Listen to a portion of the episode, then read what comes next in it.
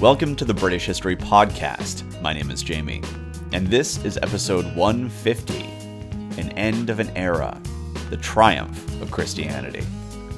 Today we're going to tackle the history from about 660 right up to the lead of the Synod of Whitby. And we're going to have a lot of moving parts. But the theme that's developing here is one of the last gasps of paganism in Britain and the rise of two rival imperiums, one based in Northumbria and another based in Mercia. The major players for today's episode are King Oswiu of Northumbria, as well as his chief rival, King Wulfhere of Mercia. However, into the mix will come a number of sub kings, members of the clergy, and some intriguing lesser nobles. But much of the political story of this period in history really does revolve around those two characters. All right, let's get to it. So we had a shift in power in Essex, and the cracks were forming in Oswiu's imperium. However, his son had married the daughter of the deceased King Anna of East Anglia, which meant that his son was now the nephew in law to the current king of East Anglia, King Aethelwald. So there still were some ties between Northumbria and East Anglia. But as we've been learning, things were getting a bit shaky for Oswiu. But things weren't all wine and roses for Wulfhere either. And we know that because something happened in the south that gave Wulfhere a bit of a headache. Do you remember Cenwalh? I'll forgive you if you don't. He was the king of the West Saxons who married Penda's sister and then foolishly decided to set her aside. And Penda didn't really appreciate that, so he launched a war against the West Saxons that resulted in Cenwalh running away and seeking sanctuary for several years with King Anna. And then later on, Cenwalh came back and took control of Wessex, though it's not entirely clear what Penda thought about that, or even if he had any thoughts about it, since some scholars have suggested that the dating might be wrong and he might have come back after Penda was dead. So, yeah, Cenwalh. And if I lost you with that lightning recap, what you need to know for right now is that Cenwalh and Penda's family have less than a positive history. And so we're told that in 661, at Easter, things sparked up between these two families. And do you see what I mean about Easter? Again, we've got another instance of violence exploding in Easter. You really have to keep your heads down on that holiday. So, apparently, on Easter of 661, conflict between Mercia and the West Saxons flared up again. And we're told that Cenwalh fought Wulfhere at Pontesbury, now, we aren't given any details on why the fight started, but chances are Wulfhere was building upon his father's legacy and trying to reestablish a Mercian centered imperium. And why not? His father and brother might be dead, but he still had the war bands that brought his father victory on so many occasions. So why not use them? That would be my guess, anyways. And apparently, Cenwalh hadn't learned any new tactics since his last fight against the Mercians, because this war ended in a similar way, with Cenwalh and his warbands legging it. And they were chased all the way down to Ashdown by the enraged Mercians and King Wulfhere, who ravaged the land as they advanced. And this fight didn't stop there. The Anglo Saxon Chronicles says that on that same year, Wulfhere took his warbands into the Isle of Wight, which was to the south of the West Saxons and also was the last pagan kingdom in the east. And there he took control of it. And then Wulfhere did something pretty interesting. He transferred the rule of the Isle of Wight to King Aethelwald of the South Saxons. Now you might be saying, the South Saxons? When did they come back? We haven't heard peep from them for about a hundred years. And to that I say, well done, hypothetical listener. You have a hell of a memory to even remember that there were South Saxons. So, yeah, for the most part, the South Saxons were famous for not doing all that much except maybe losing the Battle of Badon Hill under King Aelle. But even that is subject to debate. And then, after having the first Bretwalda, they just sort of rapidly vanished into obscurity, almost certainly being gobbled up by the expansive West Saxons. Well, now, over a hundred years after that event, we learn of the King of Sussex, and we're being told that he was given further territory by Wulfhere. So, what's going on there? Well, it's possible that Aethelwald had been reigning in the area for quite some time, perhaps having been granted the territory by Penda when Penda ousted Cenwalh of the West Saxons for the first time. On the other hand, maybe he was installed following Wulfhere's defeat of Cenwalh at Pontesbury and Ashdown. Or maybe he took the throne at another point and we just don't have a record of it. Whatever the case, the South Saxons are back in the historical record, and they're ruling over their own territory as well as the Isle of Wight.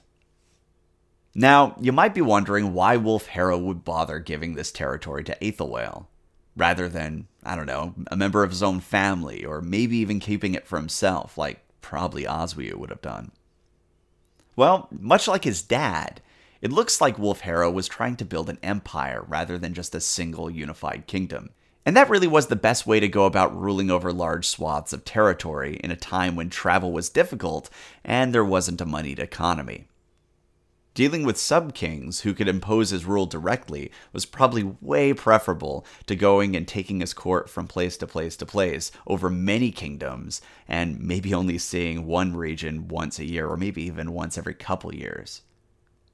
Delegation, especially at this point in time, would have been a very effective way to rule. So, yeah, this was a pretty smart move. And as for what made Aethelwald worthy of the gift of land, well, first of all, it was close to Sussex, so it would have been easy for him to rule over. Certainly easier than it would have been for Mercia to exercise direct control. Additionally, Aethelwald looks like he was friendly to Wulfhere, and certainly far more friendly than King Cenwalh of Wessex. So if anyone was going to get the gift, it would probably be Aethelwald, not Cenwalh. Further, religion probably played a role. See, the thing is that unlike his father, Wulfhere was Christian, and something happened while he was on the march in the south. He baptized Aethelwald and stood as godfather to him. And that act alone probably indicates that the two men were on good terms. But beyond that, as you might remember from earlier episodes, this was sometimes seen as a stronger bond than even blood. Being a godfather was a really big deal, and so, with zeal on his side, Wulfhere transferred the kingdom to the control of the recently baptized King Aethelwald of the South Saxons. And then he dispatched one of his priests, a guy named Eopa, and he charged him with converting the pagan population of the island. Then Wulfhere went back to Mercia. So Christianity was now spreading out, not only to the major powers in the east, but also into the isolated little pockets paganism was coming to an end. And Wulfhere really was taken by his new faith. So we're told that he sent for Abbot Saxulf, and he said to him, quote, Beloved Saxulf, I have sent after thee for the good of my soul, and I will plainly tell thee for why. My brother Peada and my beloved friend Oswy began a minster for the love of Christ and St. Peter. But my brother, as Christ willed, is departed from this life.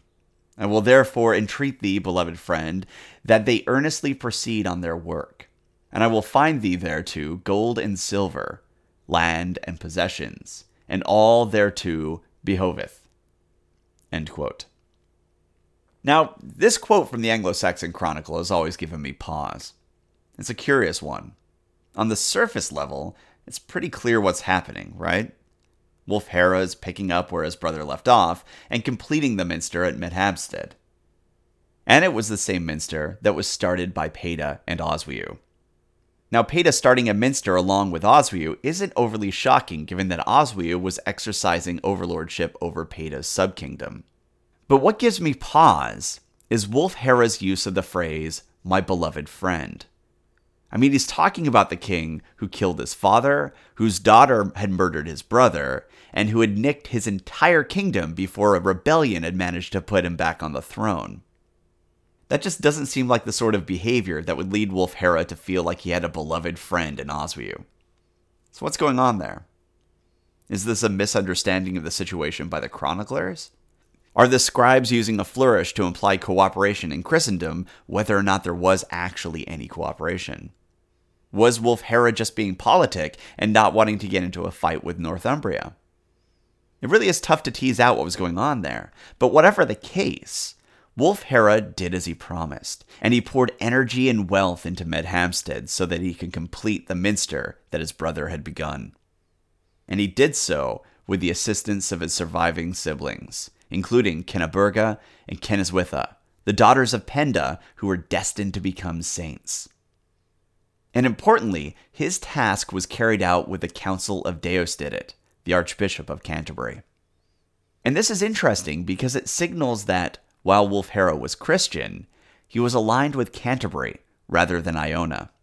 Which actually isn't too surprising given how brutal the line of Ida had been to his family, and the line of Ida was kind of cozy with Iona. And so, in a few years, which could be right around this point in the story, the minster was built.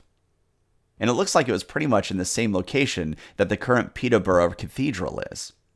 And I can't emphasize this next point enough. The construction of this minster was a really, really big deal. There weren't all that many monastic centers in Anglo Saxon Britain at this point in time. And now there was one in the Midlands, which was the kingdom of the last pagan king.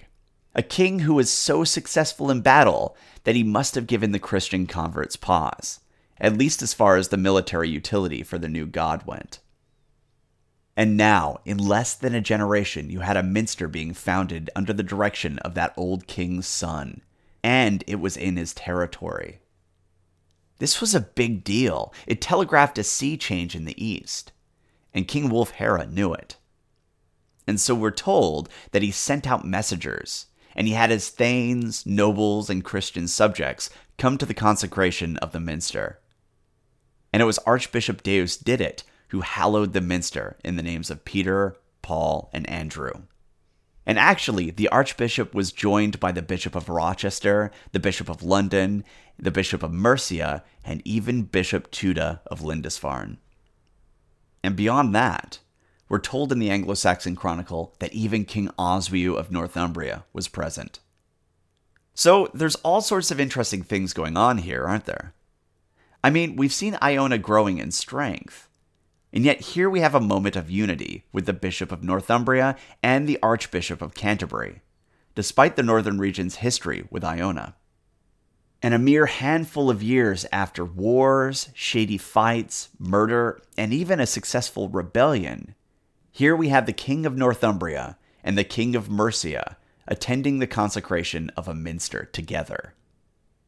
Whenever I read about this event, I always think about the Middle East peace summits. Who knows if it was like that, or even if it really happened the way the Chronicle says it did. But it's one of those odd moments in history where I can imagine that the tension in the room was palpable. And then, following the consecration, we're told that King Wulfhere stood up and said, quote, Thanks be to the high Almighty God for this worship that here is done. And I will this day glorify Christ and St. Peter. And I will that you all confirm my words.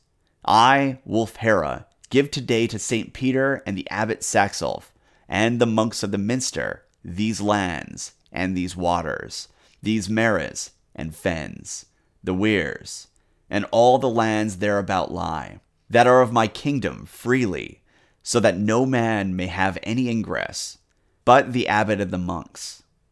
This is the gift.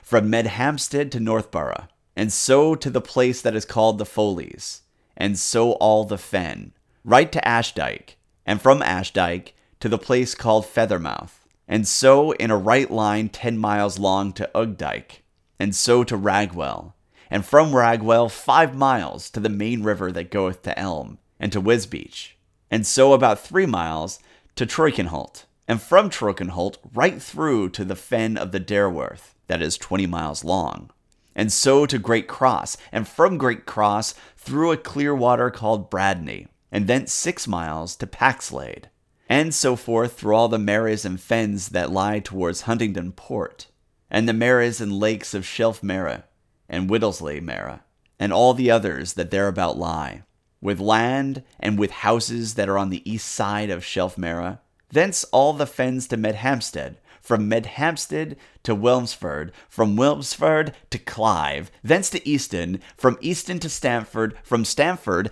as the water runneth to the aforesaid Northborough. It is a little gift, this gift. But I will that they hold it so royally and so freely that there be taken there from neither guild nor gable, but for the monks alone. Thus I will free this minster, that it be not subject except to Rome alone. And hither I will that we seek St. Peter, all that to Rome cannot go.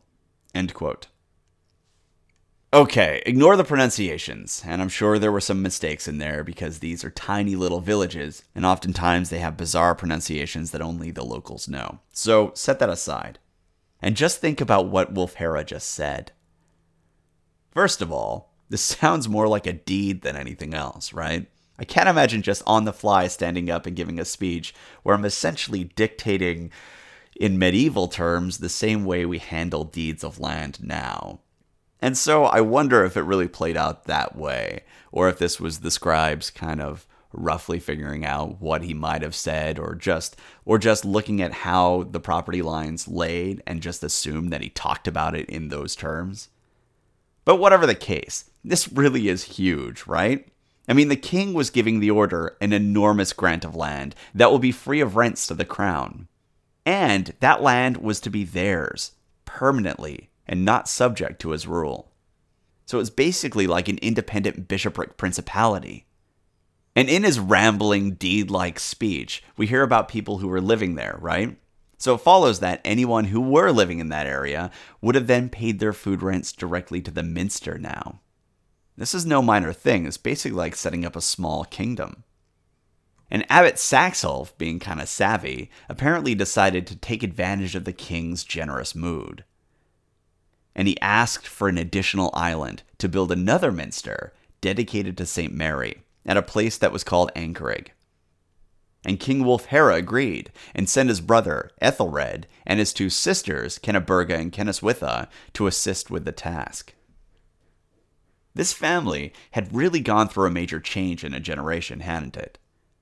Though, to be fair, Penda never really did forbid the worship of Christ, and he actually tolerated it within his borders. But still, to go from a staunch pagan king to all of his children being involved in the construction of minsters is pretty amazing. And then, after dispatching his siblings, we're told that Wulfhere urged the importance of conversion and hoped that, should anyone revoke any of the lands that were granted, they would be punished in the afterlife. Now, again, it's possible that he did say that. However, don't forget who's recording this history at this point in time. Namely, men of the cloth who had every reason to want to emphasize the importance of maintaining land rights to the church property. And you can see fingerprints of this motivation by the fact that he apparently followed up his threat by saying he hopes that anyone who expands upon the gift of the church will be rewarded in the afterlife. So, more lands for the church would lead to divine favor, and taking lands away from the church would result in a curse. Like I said, he might have said exactly that, but you can't deny that his words were definitely in line with the church's temporal goals. But regardless, we're told that Wulfhere gave the land as a gift to the church. And then, after stating it in public that he was making this gift, we're told that he, quote, wrote with his finger on the cross of Christ, saying thus I, Wulfhere, king, in the presence of kings, and of earls, and of captains, and of thanes, the witnesses of my gift before the Archbishop Deusdedit. I confirm with the cross of Christ. End quote. And then we're told that Oswiu followed suit. Quote, and I, Oswiu, king of the Northumbrians, the friend of this minster and of the abbot Saxulf, commend it with the cross of Christ. And then King Sigahira and Sibi of Essex joined them. Then Kinniburgh and Kinniswitha joined, and finally Archbishop Deusdedit followed suit. And it was confirmed by all the bishops and priests who were present, which included Eopa, the guy who was sent to convert the Isle of Wight. But there are a couple things that jump out at me regarding this whole event, assuming that it happened like this. First, we're seeing the issues with illiteracy, aren't we? These kings couldn't read or write, so they had to signify their agreement with the sign of the cross that they drew with their fingers. And in order to make this agreement binding and serious, since writing was still really rare, they needed a lot of witnesses. They had to do it in public. And I can't help but imagine that, I mean, maybe not with this particular agreement, but agreements at this point in time in general, this method probably led to a lot of arguments with regard to specific provisions, since it relied entirely on group memory. But the second thing that jumps out at me is that we have an enormous problem with timing. We're told that this whole meeting resulted in a charter that was written after 664. Now, co signatories Sigahara and Sibi were the kings of Essex, and we know that they succeeded Swithelm. So the notion would be that Swithelm had died sometime before 664, and that this whole thing just went down on that year. However, we have really conflicting accounts of what was going on at this point, and the presence of Archbishop Deusdedit is a huge issue for us. See, the thing is that in 664, we're told that there was a big synod, which we're going to get to very soon and also that there was a plague that killed a hell of a lot of people. And Deusdedit was one of the people who died that year. In fact, he didn't even make it to the synod, probably either because he was already really, really sick, you know, too sick to travel, or he had already died. So these dates just can't be correct, right? Something has to give. This really couldn't have all happened the way they say it does. Deusdedit, couldn't have been present after 664 if he really did die in 664. So, what do we do here? Well, this is one of those moments in Anglo Saxon history where it's just hard to figure out exactly when things occurred. My guess is that it all happened before the Synod of Whitby. But how far ahead of it is anyone's guess. Those early scribes really did play fast and loose with dates and they were writing hundreds of years after the events that they were writing about. So, this might have happened at 664. But I'm just going to put it here and say it happened sometime around now. So, after the charter was agreed to, we're told that, quote, they laid God's curse and the curse of all the saints and all Christian folks on whosoever undid anything that there was done, end quote. After all, there's no Anglo Saxon word for take back seats. But there is a weird obsession with curses, isn't there? And then the Chronicle tells us that the Pope wrote upon hearing about this, quote, I, Vitalianus, Pope, grant thee King Wulfhere, and Deusdedit Archbishop, and Abbot Saxulf, all the things you desire. And I forbid that any king or any man have any ingress but the abbot alone nor shall he be subject to any man except the Pope of Rome and the Archbishop of Canterbury. If anyone breaketh any of this, St. Peter with his sword destroy him. Whosoever holdeth it, St. Peter with heaven's key undo him the kingdom of heaven. Okay, the language there is a little bit muddy, but what he's basically saying there is if anyone takes any lands or rights away from the minster, that St. Peter is going to come along and whack him with his sword. But if you go and uphold it, or even better, expand it, St. Peter's going to open the gates to heaven. Again, the Chronicle seems a little bit self serving when it comes to the preservation and promotion of church lands, and what will later be termed book land. But whatever.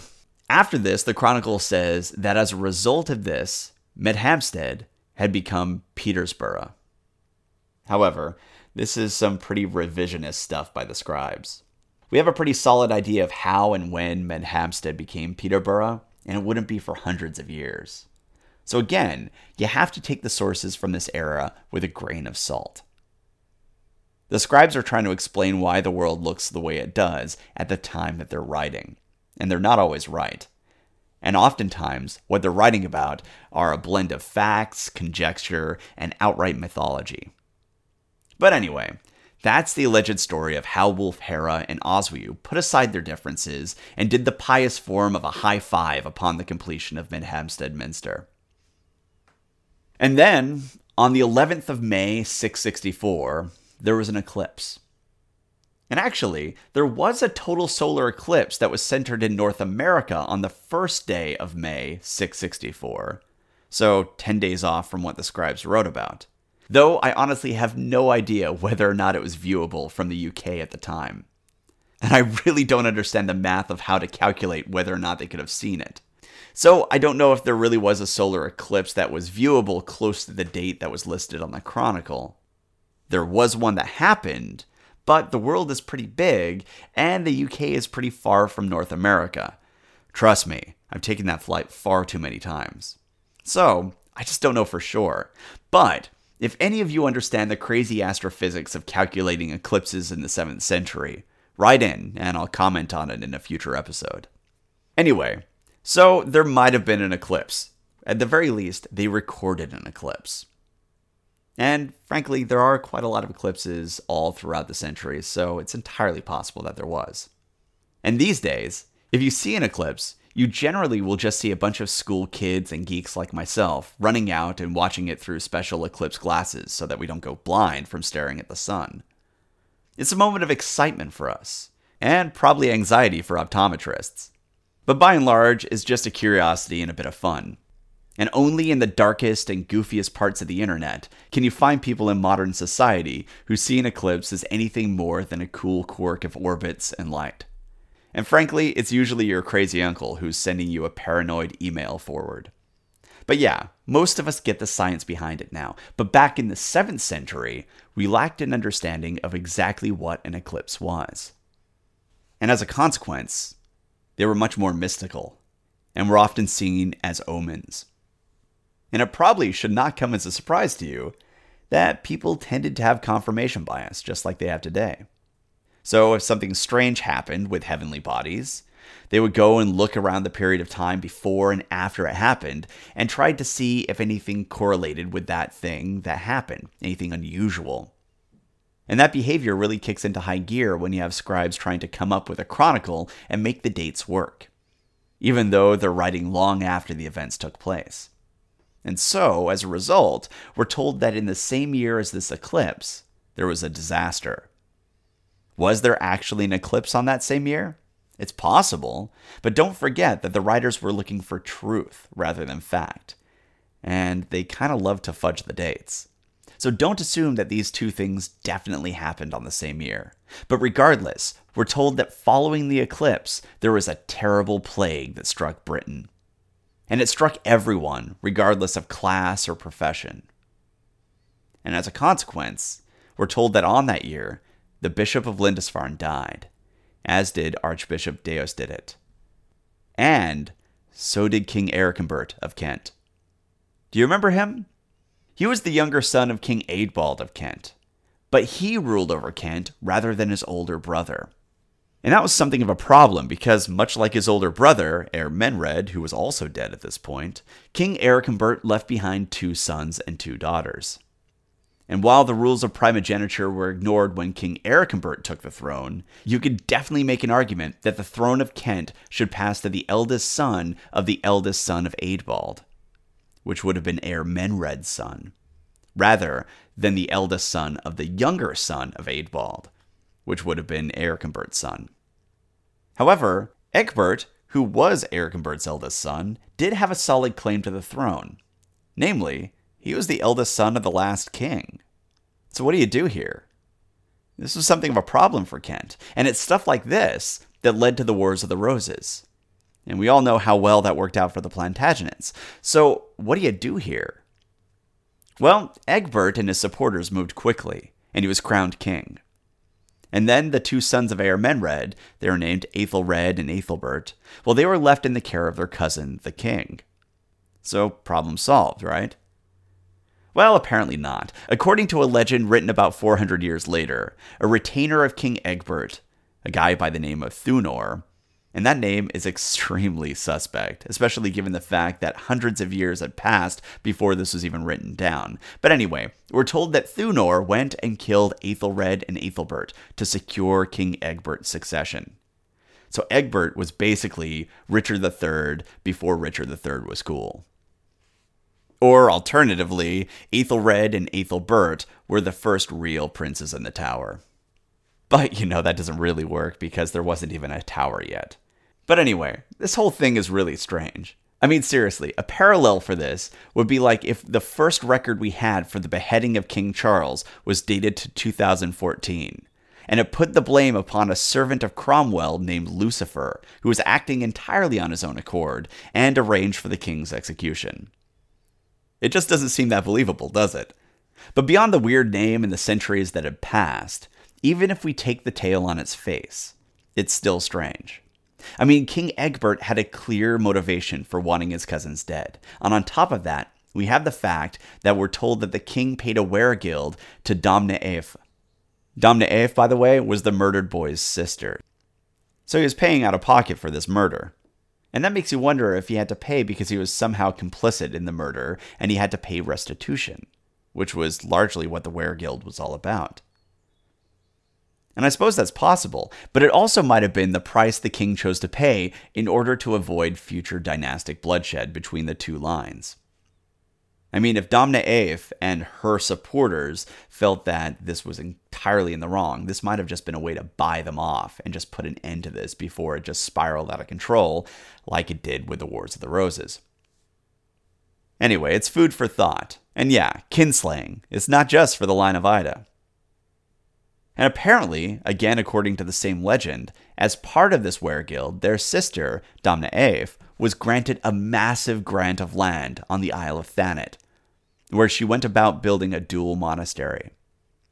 Now, how this happened is hard to say. There is a minster in Thanet, and the legend is that it was founded by Domne Eafe, and her daughter, St. Mildred, was its first abbess. But there isn't a contemporary charter from the era to provide recorded evidence. So, like with most things, we have to look at the scant written record, the archaeological record, and then try and draw conclusions based upon what's available.